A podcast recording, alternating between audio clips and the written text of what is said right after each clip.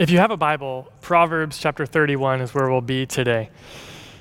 My name is Nate, and I'm the new guy today, and I am so glad to get to be back at Highlands. I'm super grateful to Pastor Jesse and Nick and the, the elders for giving me the opportunity. And if you're watching this and you're from Highlands, Kent, I can't wait to meet you, and I can't wait to be able to gather with you together again someday, Lord willing, someday soon. But Proverbs chapter 31 is where we are today. We'll be concluding our study of the book of Proverbs. I don't know about you, but I can be really dumb sometimes. like if you left me on my own, I would ruin my life. And so I'm very grateful for a book like Proverbs to help unwise people like me. A great example of that in my life is how I almost didn't marry my wife, Courtney. Uh, we've been married um, a little over a year now, but we dated for a couple of years um, a long time ago. And so we had been dating for a while, but I just could not make up my mind if I wanted to marry her. And I knew that she was a beautiful, godly, hardworking, wise, intelligent woman. And so naturally, I just had all kinds of reasons why I didn't know if I should marry her, right? Again, really dumb sometimes. And so eventually, after about two years of her waiting for me to propose, she just decided that she wasn't going to continue to toss pearls to swine. And so she broke up with me and she moved to St. Louis. And that was crazy. That was a crazy time for me. And after about six months, I came to my senses and I realized how much of a major mistake I was making by letting her get away. And so I flew to Seattle to meet with her dad. And after some grueling conversations with him and some big gestures for her, I moved to St. Louis to win her back. And eventually we got back together and we got married. And I'm so grateful for that. Now we've got a daughter named Esther. And so it worked out. But the only reason it worked out is because there is wisdom to be found in God's word, because otherwise fools like me would blow it. And so if you are a future a future husband who's watching this today, then today's message from Proverbs chapter 31 is for you. Now, Proverbs chapter 31 is is uh, typically used in women's retreats or in women's conferences or in women's Bible studies, and it's certainly uh, good for that. But if you're a young man who's watching this today, then don't write off this chapter of the Bible because you think, oh, well, that's the, that's the passage in Scripture for women, and it's got nothing for me. Because actually, this text that we're looking at today, this text is actually the, the words of a mother to her son about how to find a godly wife. And so you need to pay attention if you're a future married guy today. But it's not just a text for future married guys, it's also a text for men who are already married. If you're married, this text can be a huge, huge way for you to be reminded to encourage and praise and brag on your wife. And so I hope that you'll pay attention to what we're going to study today as well. If you're a future wife who's watching this, this text is for you. It's not for you in the sense that it's like a checklist that you need to go through these verses that we're going to look at and you're going to, you know, make sure you've got purple linens in your home and make sure that you know how to, you know, be domesticated enough to be a good woman or something. It's not a checklist like that. But it's it is a model, it's an example of an ancient Near Eastern woman. And we can learn a lot about what a wise woman looks like from looking at this text. And so, if you're a future married woman, this is for you. And if you're married and you're a woman, this is for you. Because this can also be a reminder for you of the kind of attributes that you should aspire to. Again, not as like a checklist, but as a guide, as some principles that are helpful. And if you're watching this and you're single and you intend to be single forever and you feel gifted with singleness, this text also has something to say for you as well, whether you're a man or a woman, because there are principles in this text that draw from the rest of the book of Proverbs. And in many ways, this chapter is like is like a, a compilation, it's like a summary of the principles that have been discussed throughout this book. So, Proverbs chapter 31 is where we'll be today. Uh, the first verse gives us some context for this chapter. It says this The words of King Lemuel, a pronouncement that his mother taught him. So, King Lemuel must have been a foreign king because we don't have record of him being a, an Israelite king. So, he's a foreign king and he's following the tradition and following the wisdom of Solomon. And he's got this advice that he remembers his mom giving him. And the first nine verses are advice about how to be a king.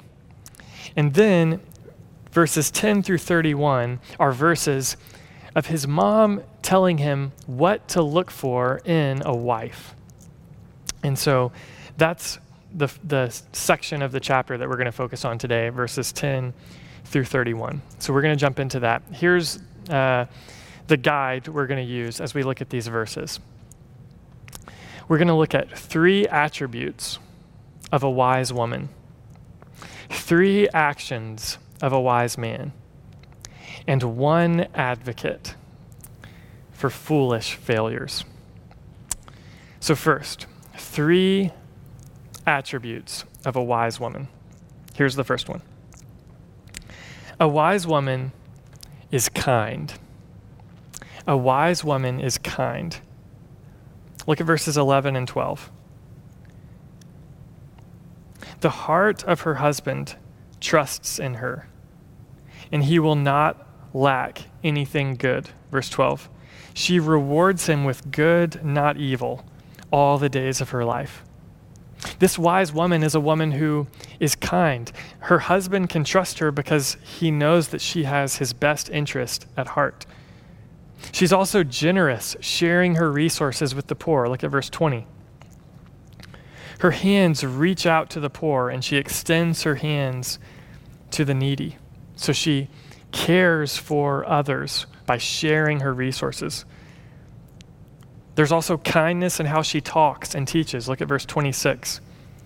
Her mouth speaks wisdom, and loving instruction is on her tongue. By saying that she speaks wisdom, it means that she's gossip free. And because she's gossip free, it makes her trustworthy, it makes her kind. And it says that, uh, and speaking wisdom means that she chooses her words carefully. She chooses her words carefully. We know that because Proverbs 15:1 says a soft answer turns away anger. So someone who, who's wise uses their words carefully and they choose to speak kindly. And this woman has loving instruction on her tongue, meaning that she teaches with a high value for the one who's learning. So, a wise woman is a woman who is kind. So, if you're a wife and you're listening to this, here are some questions that you could ask yourself to help you evaluate Am I living wisely? Am I living with kindness? Does your husband know that he can trust you? When you talk about your husband, is it clear that you're his supporter and not his critic? When you think when, when you talk about your husband, both uh, to him and when he's not around, and when he is around, but you're talking to others? Is it clear that you're his supporter and not his critic? And if you're listening to this and you're a single woman or a future wife, are you, will, are you using your resources to benefit others? How carefully are you using your words? A wise woman is kind. Here's the second attribute of a wise woman a wise woman is hardworking. A wise woman is hardworking. Look at verse 13. She selects wool and flax and works with willing hands. Look at verse 15. She rises while it is still night and provides food for her household and portions for her female servants. Verse 17 She draws on her strength and reveals that her arms are strong. Verse 19 She extends her hands to the spinning staff, and her hands hold the spindle. Verse 22 She makes her own bed coverings. Her clothing is fine linen and purple. Verse 24 She makes and sells linen garments. She delivers belts to the merchants. Now, again, these verses are not a checklist for you, like, well, you better find some flax, you know, or uh, you better start buying and selling garments and delivering belts to merchants, you know. It's not a checklist, instead, it's a guide. This woman is gifted and responsible, and she's using all of her all of her energy and resources to be productive for the sake of her family. The point is a wise woman uses her time wisely and finds ways to be productive. You don't have to buy flax to be a wise woman, but you do have to work hard. She's not a lazy slacker or a time wasting gossip or a complainer and arguer. Instead, she's an example of what the Apostle Paul wrote in Colossians chapter 3, verses 23 and 24 where he says, Whatever you do, do it from the heart, as something done for the Lord and not for people, knowing that you will receive a, the reward of an inheritance from the Lord. You serve the Lord Christ. You don't get the sense from the Proverbs 31 woman that she's, you know, working really hard, but she's complaining about it to everybody that she encounters. You don't get that sense. Instead, like Colossians 3, she's doing it from the heart with enthusiasm. When I think about this kind of woman, I think about my grandmother. Uh, when I was a kid, I used to go to my grandmother's house before school every day, and she would make breakfast for me and help me study for uh, classes and help me with my homework, and then she would be the one to take me to school and pick me up from school. And my grandmother, um, she literally vacuumed her house every single day. Um, she made all kinds of food for people. She would pay the bills. She would mow the yard. She even got a, a part time job just because she wanted something to do. She got a part time job at this grocery store in the South called Winn Dixie. She managed the, the card department. So she made sure that all the cards were in the right slots, and she loved that. But she was a hardworking woman. To be a wise woman means that you use your time productively. That doesn't mean that you have to be a great cook or that you have to keep house or that you, you know, automatically um, are going to be super domesticated or whatever. It just means that you use your time productively. So, wives, here are some questions. How are you using your time to serve your family? And how's your attitude while you do it? If you're a single woman, how are you using your time to serve others? In 1 Corinthians chapter 7, the Apostle Paul says that single people actually have a gift of some time that they can use in order to build up the church. So, single woman, how are you using your time? So, a wise woman is hardworking. Here's the third attribute of a wise woman a wise woman is discerning. A wise woman is discerning. This means that she makes good decisions and she lives with the future in mind. This is a woman who thinks carefully about the decisions that she's making and lives with purpose and intentionality. Look at verse 16. She evaluates a field and buys it. She plants a vineyard with her earnings. She's evaluating the field, thinking, would this be a wise investment? So she's thinking carefully about the decision. Verse 18 she sees that her profits are good, and her lamp never goes out at night. You know why her lamp doesn't go out at night? Because she thought ahead of time, oh, we're going to need some oil for the lamp. Verse 21 She is not afraid for her household when it snows, for all in her household are doubly clothed. So, obviously, this woman had the opportunity to provide for her family, but this is not just a principle for wealthy people anybody can think ahead. Okay, it's going to be winter someday and it's going to get cold. Are we prepared for that? This is a woman who's thinking about the future. Verse 27 She watches over the activities of her household and is never idle. This is a woman who is, who is discerning. She's thinking critically about the future and making wise decisions. So here's a question for you to consider. This is actually my wife's question. I think it's great. She says, Are you feeding your future or your feelings?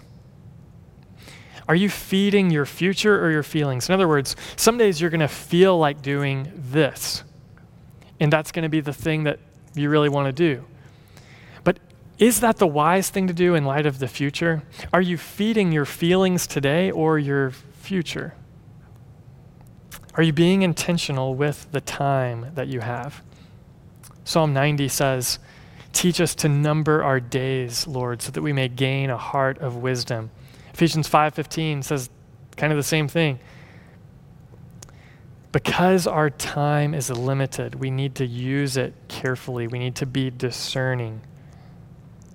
So, ladies, wives, are you marked by wisdom? A wise woman is kind, hardworking, and discerning. But while this text has a lot to say to women, it also has a lot to say to men. In fact, it's actually addressed to men. Like we said, this is a mother's advice to her son about ultimately how to choose a wife. And so in verse 10, here's what the mother says She says, Who can find a wife of noble character or a wife of excellence? She is far more precious than jewels. In other words, men, men, you need to pay attention to these verses as well. So here are three actions of a wise man in light of these verses. Three actions of a wise man. First, fear the Lord. Fear the Lord. Now, this is actually um, something that we are told in verse 30 is what makes the Proverbs 31 woman so great. Uh, listen to Proverbs 31, verse 30. Charm is deceptive and beauty is fleeting, but a woman who fears the Lord will be praised. In Proverbs chapter 1, remember we've, we've talked about how the fear of the Lord is the beginning of knowledge. So, what it means to be wise is to fear the Lord. Now, here's why that's an action that men need to take in light of this text. Because look at verse 23. In verse 23, this is something that is said about the woman, but something that she can't control on her own. Look at verse 23. Her husband is known at the city gates, where he sits among the elders of the land. Now, again, that's not something that the woman could do on her own. But one of the things that makes the woman distinguished as being wise and honorable is the fact that her husband is someone wise and honorable.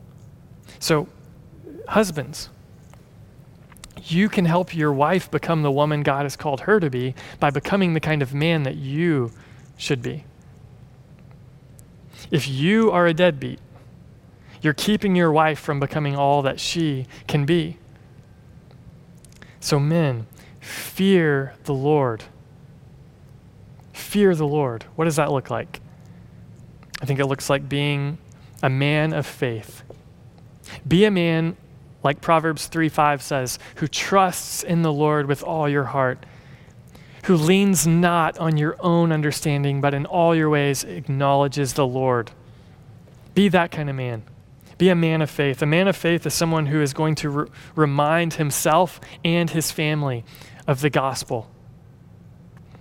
A man of faith is someone who is going to lead his family to read the Bible together, to pray together, and to sing together. A man of faith is going to trust God with his finances. He's going to be an active church member, attending, connecting, serving, giving. Don't be the guy that your wife is dragging to church but fear the Lord and trust Him. Be a man of faith. I think fearing the Lord also means that you are a man of integrity. You tell the truth. You work hard when you're at work. You're fully present at home.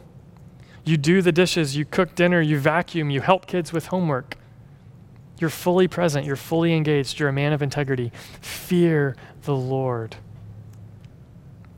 If you want your wife to be a Proverbs 31 kind of woman, then you become a Proverbs kind of man and walk in the way of wisdom.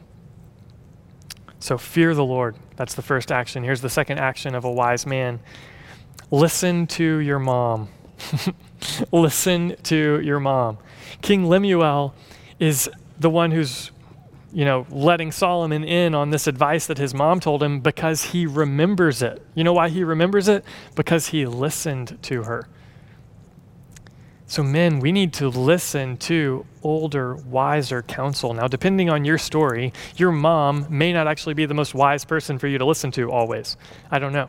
Certainly, you're called to honor her but maybe she's not the most wise person to listen to. But the principle is still the same. There are older people, both men and women, that you should be listening to. In fact, this is the mistake that Solomon's son, who again was the original audience for this whole book of Proverbs, this is the principle that Solomon's son Rehoboam missed. In 1 Kings chapter 12, you can read this sometime. Rehoboam becomes king and he gets all of his buddies together and he puts them in positions of authority in the kingdom and he begins listening to their advice instead of the advice of the elders and the older people who had worked with his dad. And the result is disastrous because he was young and these guys didn't know what the heck they were doing. And so they made a mess of things and they ended up dividing the kingdom because they didn't listen to older, wiser voices. But men, be wise and listen to your mom. Find an older woman or an older man in the church and just begin learning from them. Ask them questions, take them to coffee. Plans fail for lack of counsel, but with many advisors, they succeed. So we need counsel from other people. Listen to your mom. That's the second action of a wise man. Here's the third.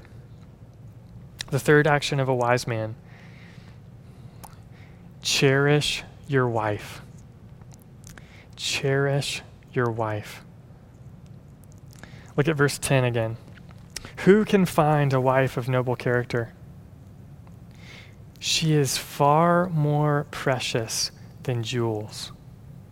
She is far more precious than jewels. Look at verse 28 and 29. Her children rise up and call her blessed. Her husband also praises her. Again, if your wife's going to be a Proverbs 31 woman, she needs you in on it. You've got to be praising her, encouraging her. Here's what he says, verse 29 Many women have done noble deeds, but you surpass them all.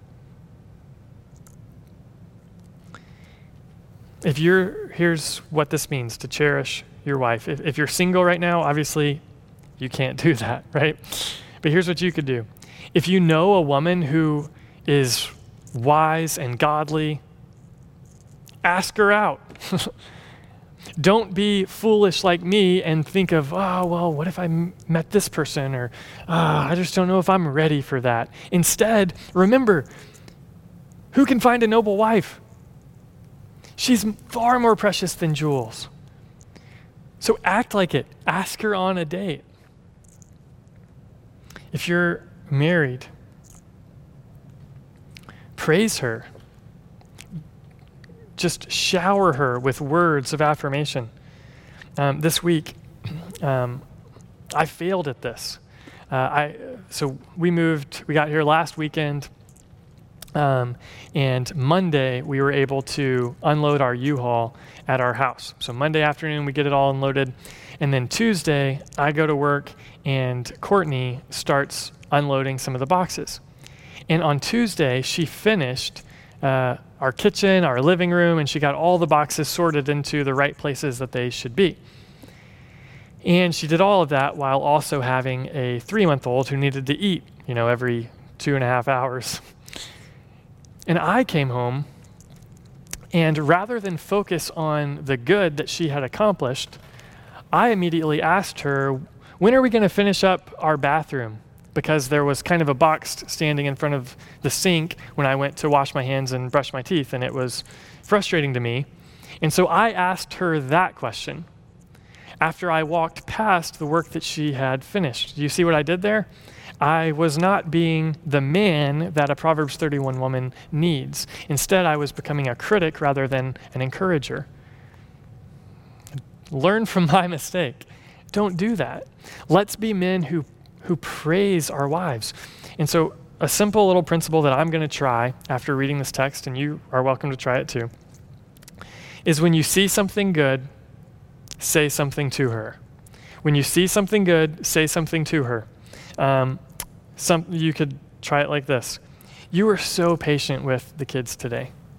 I love that about you. You could say, The way that you straightened up the kitchen was awesome. I love that you manage our home so well. These are just statements of things that I notice because isn't it true, men, that we notice our wives do these incredible things and we may even tell our friends about it, but sometimes we, for whatever reason, don't say it to her. But let's be men who cherish our wife by praising her, by bragging on her, by encouraging her. When we see something good, let's say it, whatever that might be for you. So, cherishing her, I think, means praising her with words of affirmation. I think it also means treating her with great care. She's far more valuable than jewels, it says in verse 10. So, be as interested in your wife as you are Husky football. Be as, as delicate with your wife as you are your new computer or your new car or your new thing.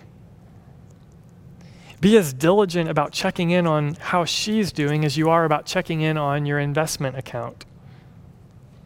She's far more valuable than jewels. So, so treat her delicately, care for her greatly. And when you can, roll out the red carpet and celebrate her. Take her on a date and surprise her.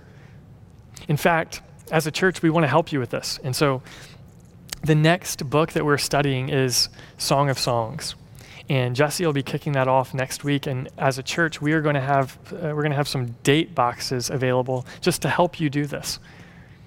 Because it's so important, men, for, for us to especially be cherishing our wife. We want to help with that. But you don't need to wait for the date box to start. Think about this.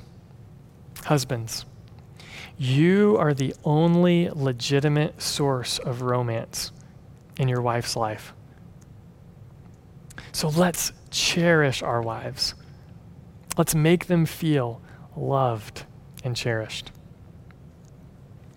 So, men, let's be men that our wives can be proud of. Let's be men who fear the Lord, who listen to our mom, and who cherish them. Now, as I was reading over these notes on Wednesday night, I was just struck with how much of a hypocrite that I'm going to be to come up here and proclaim, men, here's, you know, we need to do this. Because there are so many times where I'm a foolish failure. And maybe you feel that today. Maybe you're a mom or a wife listening to this, and you just are exhausted and you feel so guilty because of the job that you feel like you're doing. Maybe you're a husband or dad and you just feel beaten up already, and you're just, you know that you're letting your family down, but you don't really know how to turn things around. Maybe you're a single man or woman and you're feeling unnoticed or lonely or questioning if you're good enough somehow. And those feelings are real when you read a text like this because it's lifting up this standard that we're all foolish failures. But I've got good news for you. I have good news for you. This little phrase in verse 10 who can find a wife of noble character? Or your translation might say an excellent wife. This little phrase is only used three times in the Hebrew Bible. The first two are in the book of Proverbs. The third is in the book of Ruth, in Ruth chapter 3, verse 11, referring to Ruth herself. And in the Hebrew Bible, the order of the books is laid out differently than our English Bible. In the Hebrew Bible, the book of Proverbs is followed by two books and then Ruth. So it goes Proverbs, Job, Song of Songs, Ruth. And by concluding with Proverbs chapter 31, I believe that's right. You might go check that. Um, I think it's Job, Song of Songs, and Ruth, but you can Google that. Um, by concluding with Proverbs 31, and then foreshadowing this woman that we need to be looking for, and then arriving at Ruth, and here she is. It's cluing us in that Ruth is the person who can give us hope when we read chapter 31. Why can Ruth give us hope? Well, here's Ruth's story. Here's all you need to know about her. She married an Israelite man and became part of the Jewish nation. And then she had a son who had a son named David. She became the grandmother of the royal line in Israel that Solomon himself, the author of this book, would come from. And she also then became the great, great, great, great grandmother of wisdom himself personified on earth. She became the great grandmother of the one who came to bring light to those wandering around foolishly in darkness. So listen man, woman, husband, wife, who might be feeling the need to oh, cower under the weight of this text. Here's what you need to know you do not have to crucify yourself for failing to live up to this standard. Because there is an advocate for foolish failures from the line of the Proverbs 31 woman named Jesus, who has been crucified for you in your place. Every standard that you need to meet, Jesus met.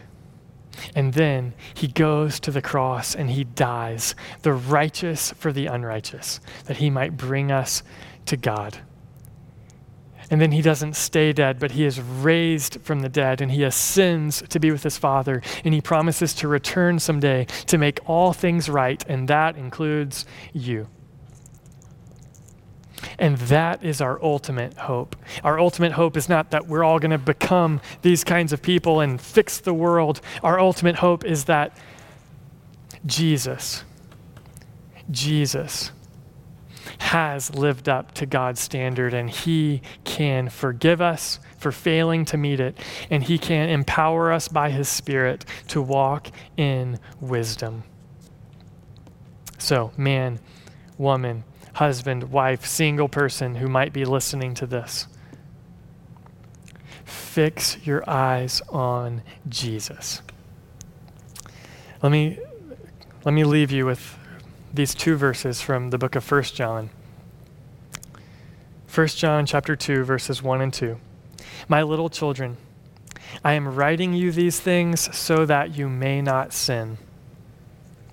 But if anyone does sin, we have an advocate with the Father, Jesus Christ, the righteous one. He himself is the atoning sacrifice for our sins, and not only for ours, but also for those of the whole world. So if you are feeling the weight of your failure today, do not live in guilt and shame, but repent of your sins and trust in Jesus. Let's pray. Father, thank you so much for a book like Proverbs and the wisdom that's in it. God, thank you so much for this mother who wanted to give advice to her son. Would we listen to her today? Would we listen to her advice? Inspired by your Spirit.